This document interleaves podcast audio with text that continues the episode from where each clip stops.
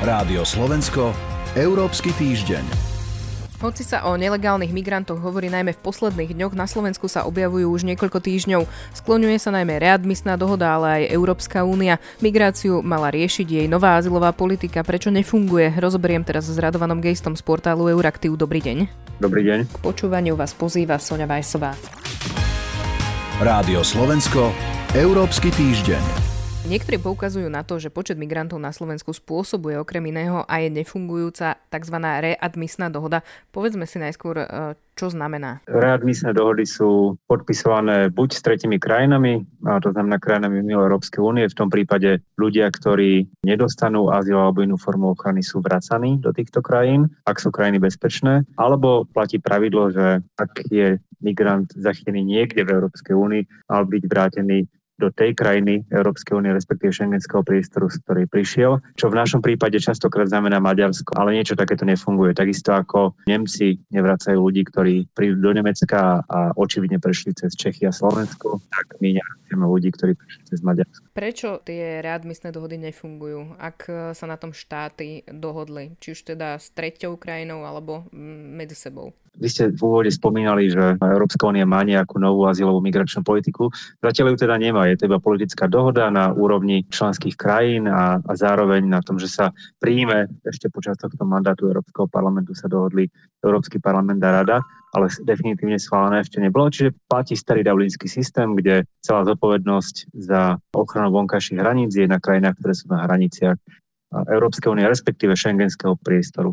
Čiže to je ale samozrejme trošku taká ilúzia, pretože tieto krajiny častokrát aj nemajú možnosti zadržať všetkých ľudí na svojom území. Nie všetkých dokonca ani zaregistrujú. Oni cez tú krajinu prejdú a pokračujú ďalej. To je ad 1 a ad 2 niekedy ani nemajú možnosť všetkých proste zadržať dovtedy, pokiaľ rozhodnú v žiadosti o azyl, pretože nemajú kapacity na, na, na ubytovanie toľkých ľudí. Čiže v podstate všetci vieme, že ten starý systém nefunguje nový zatiaľ nie je schválený. To, čo sa deje, je, že tak ticho tolerujeme, že pravidlá, keďže nefungujú, nie sú ani dodržiavané. Ja by som sa ešte chcela vrátiť k tej readmisnej dohode, konkrétne nie azylovej politike. To by sme mohli rozobrať neskôr. Ak e, teda najčastejšie k nám prichádzajú z Maďarska na naše územie, my zasa hovoríme, že oni smerujú do Nemecka. Keď sa dostanú potom do toho Nemecka, nemali by teda na základe tej readmisnej dohody sa potom vrátiť naspäť na Slovensko?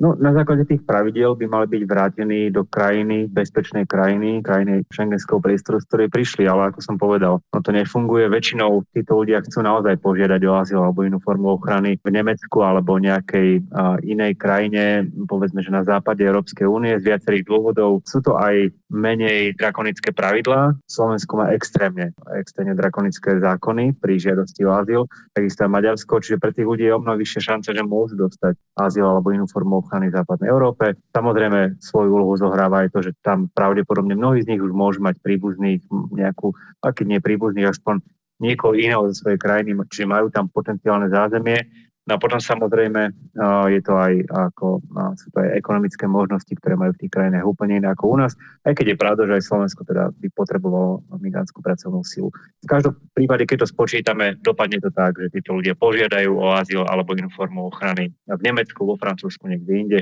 a tie krajiny to akceptujú a rozhodujú v azyle tam a nevracajú ich, ich na Slovensko, do Čiech, a tak ďalej. Mňa tam na tom zaujalo to, že my často sa teraz uh, kriticky pozeráme na to, že vlastne Maďari tých uh, migrantov nezadržiavajú, ale na druhej strane aj my hovoríme, že OK, že cez naše územie prechádzajú a nech idú do Nemecka. Že vlastne, vy ste vlastne teraz povedali, že Nemci ich akceptujú a potom neposielajú naspäť. Čiže je to na, takej, na, na nejakom takom rozhodnutí tej vlády potom, že či ich príjme alebo nie. No, de facto áno. Ako som vravel na začiatku, akceptujeme, že tie pravidlá sú nefunkčné, nedajú sa presadiť a keďže iný nový systém nemáme, tak akceptujeme, že je to takto. Konec koncov aj v tom roku 2015-16, keď vrcholila migračná kríža, tak to, čo robili Maďari, bolo, že otvorili hranice. A ľudia prichádzali z juhu, oni ich posielali ďalej smerom na Rakúsko a, potom možno ešte ďalej do Nemecka. Čiže áno, okrem toho, Maďari takisto môžu tvrdiť, že v podstate oni by mali týchto ľudí vrácať povedzme do Srbska, alebo už odtiaľ prišli.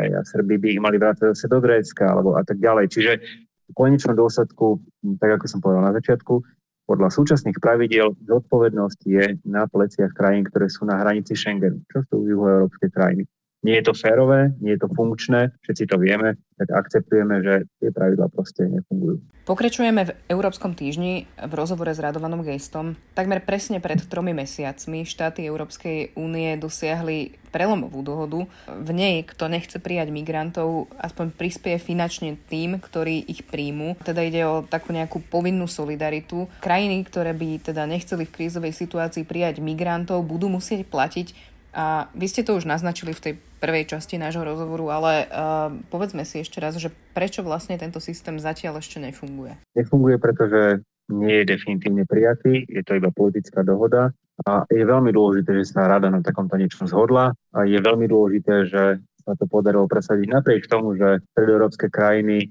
maďarská vláda a niektoré iné a Slovensko možno malo šťastie v tom, že malo v tom čase úradníckú vládu, ktorá sa v tejto téme stávala racionálne a, a, nie, a nesnažila sa ju politizovať. Ale v zásade oni stále opakujú, že ani tento typ solidarity nechcú prijať, lebo je vynúcovaný a tak ďalej. V každom prípade dohodlo sa to a zároveň sa dosiahla dohoda medzi parlamentom a radou. Celá táto reforma bude definitívne uzavretá do februára 2024, to znamená priebehu niekoľkých mesiacov, pretože ak nie, prídu voľby do Európskeho parlamentu, tvorba novej komisie, čiže uplynie ďalší rok a my stále nebudeme mať nový systém, budeme mať iba tento nefunkčný systém azylovej migračnej politiky. Čiže zatiaľ čakáme na to, pokiaľ táto legislatíva vôbec bude definitívne prijatá, potom môžeme hovoriť o tom, ako vstúpi do platnosti, ako bude uplatňovaná.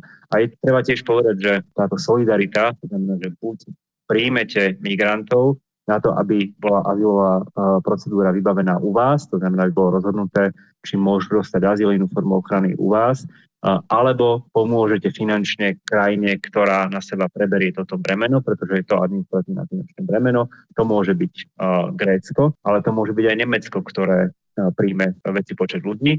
Čiže tá, tento mechanizmus bude platiť iba v prípade, ak tu máme niečo ako povedzme, že migračnú krízu. To znamená, ak je veľký tlak, migračný tlak na na európske hranice, ak prichádza naozaj veľa ľudí do šengenského priestoru z krajín mimo šengenského priestoru, mimo Európskej únie a, a nie je v silách krajín na hraniciach, aby takýto nápor zvládli. Túto azylovú politiku, respektíve migračný pakt by ešte mali schváliť členské štáty v tom februári Áno, ako musí byť dokončený legislatívny proces, ale môžeme predpokladať, že už by sa na tom nič nemalo zmeniť. Hej? To znamená, že už sa raz tá dohoda dosiahla. Samozrejme, čokoľvek sa môže stať, môže sa niekde zmeniť vláda, môže sa v nejakej krajine táto otázka totálne spolitizovať, zrazu bude viac krajín a blokovať rozhodnutie, vytvorí sa blokačná menšina, čiže teoreticky sa môže stať, že na v februári 24 nebudeme mať túto novú politiku schválenú, no, no, nový mechanizmus v zásade. A táto politika by nejakým spôsobom riešila tú situáciu, ktorú vidíme teraz na Slovensku? Riešila by v prípade, ak by vďaka tomuto systému sme dokázali viac ľudí zachytiť na hraniciach šengenského priestoru a odtiaľ potom buď ich žiadosti o azyl daviť priamo na mieste, alebo ich relokovať do krajín, kde by bola ich žiadosť vybavená. To by znamenalo, že by sme tu nemali ľudí, ktorí sa naozaj vo veľmi zlých podmienkach presúvajú na vlastnú pes, na pospas s pašerákom, cez e, Európsku úniu. Hej, samozrejme, bolo by to lepšie, ale to ešte stále neznamená, že celý problém je vyriešený. Netreba si robiť žiadne ilúzie, žiadna hranica nie je nepriepustná. Žiadna hranica nie je, nedá hermeticky uzavrieť môžete ju uh, viacej strážiť, a, ale ľudia budú hľadať spôsoby, najmä zúfali ľudia utekajúci pred vojnou, ale aj totálnou biedou, materiálnym nedostatkom, budú hľadať spôsoby, ako ju prekročiť. Čiže ak chceme problém migrácie zvládnuť, a my ho budeme musieť zvládať, pretože tých ľudí bude stále viac. Tie zmeny spôsobujú hladomory a tak ďalej a tak ďalej. Čiže ak ho chceme zvládnuť, ten systém musí byť komplexný. Od toho, že áno, lepšie manažujeme vonkajšiu hranicu, cez to, že spolupracujeme s krajinami, mimo, s krajinami mimo Európskej únie, možno pomáhajme im tak, aby ľudia z nich nemuseli utekať, cez to, že prerozdeľujeme tú zodpovednosť v rámci uh, krajín Európskej únie, až po to, že pravidlá, podľa ktorých sú, uh, je azyl udelovaný, upravíme tak, aby neboli v niektorej krajine totálne drastické, a v inej krajine potom príliš voľné, čo potom znamená, že ľudia, ktorí sa snažia získať azyl, samozrejme smerujú práve do tejto druhej krajiny. Čiže ten systém musí byť komplexný od vzťahov s krajinami mimo Európskej únie až po vytvorenie systému manažmentu migrácie. Keď spomínate tie vzťahy vlastne kvázi s tretimi krajinami, tak e, Európska únia sa už e, dlhodobo snaží, aby práve tieto krajiny zachytávali migrantov, aby, aby sa nedostali už ani na tie vonkajšie hranice. Európska komisia sa vlastne v lete dohodla s Tuniskom, tento týždeň s Tureckom, kam pošlo vlastne 780 miliónov eur ďalších. Je ešte niečo, čo, čo vôbec môže ešte urobiť? No, nazvime to pravým menom. Európska únia platí krajina mimo Európskej únie na to, aby problém udržali mimo jej hraníc. Je to niečo, v čom robíme brutálne morálne kompromisy s vlastnými hodnotami.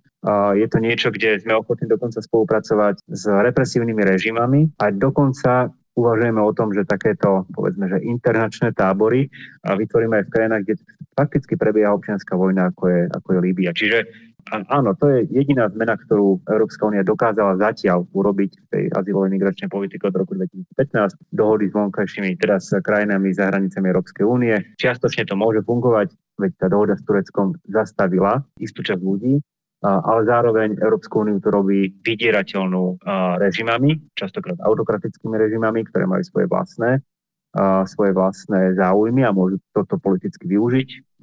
Turecká vláda to využívala využíva proti Európskej únii. A, a druhá vec je, že Európska únia má veľmi malú kontrolu nad tým, v akých podmienkach tam tí ľudia žijú. Tie podmienky môžu byť veľmi zlé, čo na jednej strane znamená, že my de facto neplníme alebo, alebo nestojíme si za vlastnými hodnotami, napríklad rešpektovanie medzinárodných pravidel, ktoré požadujú, aby, aby boli dodržované základné práva. A, a po druhé to znamená, že ak sú v takýchto táboroch zlé podmienky, no tak samozrejme tí ľudia hľadajú spôsob, ako z nich uniknúť a ilegálne potom prekročiť hranice medzi, či už je to Turecko alebo, alebo teda Tunisko a krajinami Európskej únie. Uzatvára Radovan Geist. Ďakujem za rozhovor. Ďakujem aj do počutia. To bola prvá časť Európskeho týždňa v novej sezóne. Pripravili ju portál Euraktiv a Sonja Vajsová. Rádio Slovensko, Európsky týždeň.